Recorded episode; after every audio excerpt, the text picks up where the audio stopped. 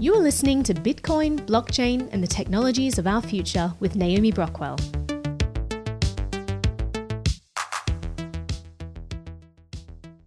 Moxie Marlinspike, renowned cypherpunk and privacy activist and CEO of encrypted messaging app Signal, just announced his resignation from the company. This was huge news that caught much of the privacy space off guard. Signal is considered to be one of the most private messaging apps in the world. It's recommended by Snowden and top security experts. You can learn the details of why by checking out our video about the most private messaging apps. But essentially, the app was designed to collect as little data about the user as possible, and messages can only be read by the sender and the recipient, not by law enforcement, not even by Signal itself. But code is not static, it requires maintenance, and apps need to evolve as new technology emerges. While Signal is open source, using the platform is a vote of confidence that the team will maintain and build the app to the same high standards in the future.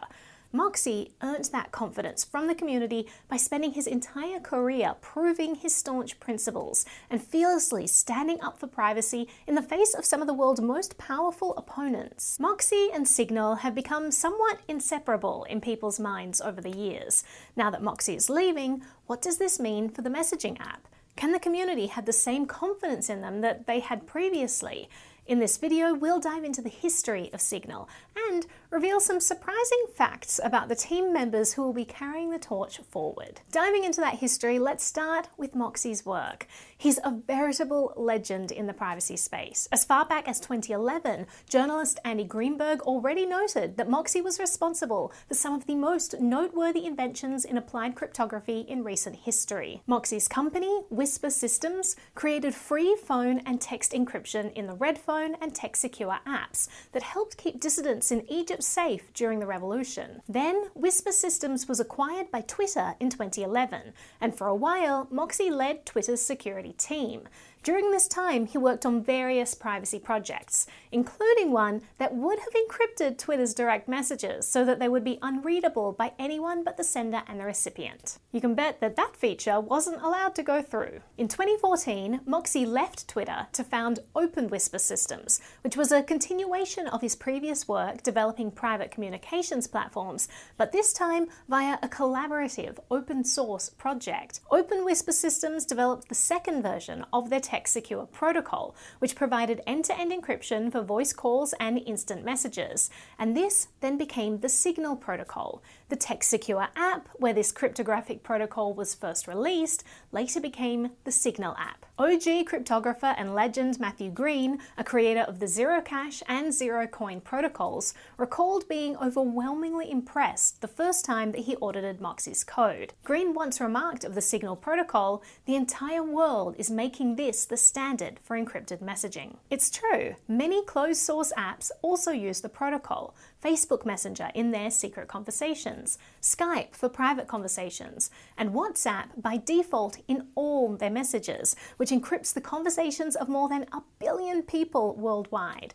Through this encryption technology, Moxie has enabled the largest end to end encrypted communications network in history. Moxie views encryption as a preventative measure against a slide towards an Orwellian society that makes protest and civil disobedience impossible. He says that civil disobedience pushes social progress forward.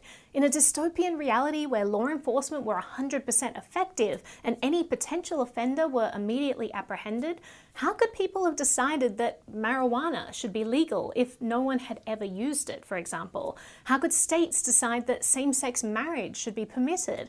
Moxie has dedicated his life's work to ensuring that people could carve out a private space in the digital world. So, what's his plan now? Well, on January 10, he said, It's a new year, and I've decided it's a good time to replace myself as the CEO of Signal.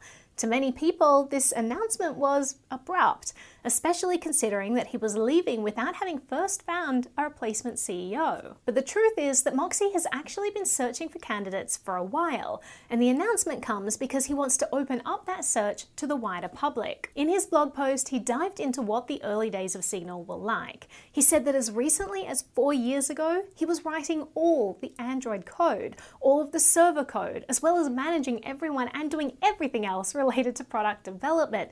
He describes a life where he couldn't ever leave cell service. He had to take his laptop with him everywhere in case of emergencies, and he occasionally found himself sitting alone on the sidewalk in the rain late at night trying to diagnose a service degradation.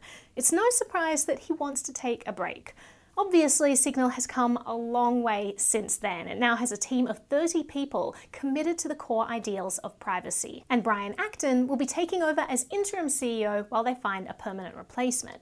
But who is Brian Acton? And will he have the same trust with the community that Moxie had? Actually, Acton is an absolute legend in his own right. Acton was the co founder of WhatsApp and very well known for being very privacy focused whilst running WhatsApp. For example, they famously didn't keep logs of user conversations or collect GPS location. And as mentioned, when Acton was at the helm of WhatsApp, they turned on end to end encryption for a billion people. It can't be overstated what an incredible advancement for privacy this was. But then in 2014, WhatsApp was sold to Facebook. Whilst they assured the public that the values of WhatsApp would stay the same after the Facebook partnership, Acton became increasingly unhappy with the direction that the app was moving in regarding privacy. In 2017, he left. Here's where it gets really interesting. Acton had $850 million in unvested options that were due to vest just a few months later. Acton was so unhappy at Facebook that he couldn't even wait another few months. He voluntarily left that 850 million on the table so that he could leave the company as soon as possible. And then came the boss move. Acton took $50 million of the money he did receive from Facebook and started funding the private messaging competitor Signal. With those $50 million, he and Moxie co founded the Signal Foundation in a big FU to WhatsApp and a big thumbs up to privacy. Acton has sat on the Signal board ever since, and he will be taking the helm in Moxie's absence until a permanent CEO can be found.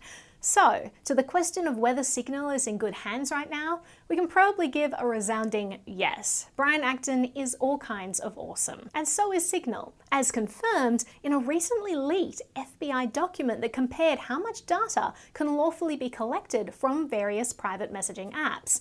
WhatsApp fared one of the worst of the so called privacy apps due to a heap of metadata that's still collected, and Signal came out on top. This is a good time to mention that according to that leaked document, Telegram also seems to do well, but the document is completely misleading in this regard. It's not possible to end to end encrypt group chats on Telegram, and Telegram isn't even end to end encrypted for private messages by default. If you want end to end encryption, you have to specifically select secret chat. Most people don't even know that this feature exists, so their messages are all stored in plain text. Even when this end to end encryption is enabled, Telegram uses a home baked encryption protocol, MT Proto. This move has been criticized by experts because not going with a tried and true cryptographic standard means that there could be security holes that haven't been discovered yet. So, Telegram isn't an app that this channel would recommend for the best privacy. There's actually a lot of confusion in the cryptography field about why Telegram is held up as a private messaging app in the first place. Moxie himself hypothesized that when Telegram first came out with its strange home baked encryption standard, that all the security experts were so busy talking about that that nobody mentioned that it's all plain text by default. We'll keep mentioning it here though and remind people that Signal is one of the most highly regarded options for private digital communications. So, if you're concerned about the news of Moxie's departure, you shouldn't be. Signal remains in incredibly high caliber hands with an awesome team and it's all open source. I've even heard that the ability to shield your phone number from others is a new feature soon to be rolled out, as is the ability to create accounts rather than associate a phone number. On top of that, Signal has now integrated private crypto payments worldwide inside the app using MobileCoin.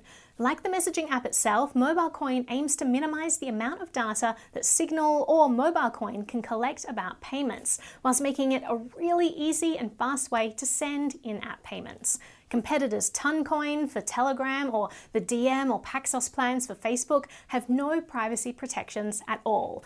Seamlessly integrating a private payment option into the messaging apps of tens of millions of people is an awesome step forward for privacy, even if there are more private coins out there. We're super grateful to Signal for putting world class privacy into the hands of so many people, and we wish them all the best in the next phase of their journey. If you want a deeper dive into the technicals of Signal, check out our video, The Most Private Messaging Apps. And don't forget to like, share, and subscribe.